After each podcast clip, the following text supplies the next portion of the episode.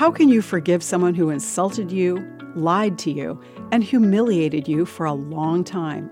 Now, those are difficult questions. I'm Bonnie Sala with Reset. The woman who asked those questions had been mistreated. No one would argue with that. Now I have escaped from this hell, she said, but I have a strong desire for revenge. I want them to feel what I felt. It's a natural reaction. But though she was now physically free of this mistreatment, my friend is still trapped with her pain in a different prison the prison of bitterness. Here are two facts that are helpful in escaping the chains of bitterness.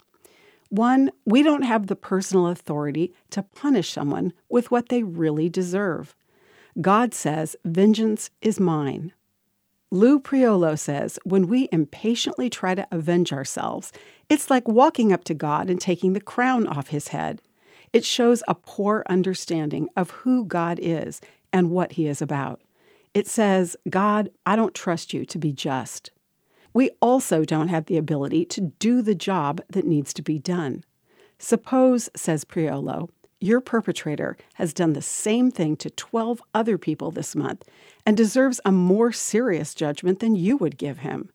The amount of vengeance required by God's justice is predicated on his knowledge of men's motives. I will repay, says the Lord. God is serious about sin. It cost him his only son's life, and his justice is the only perfect justice that exists.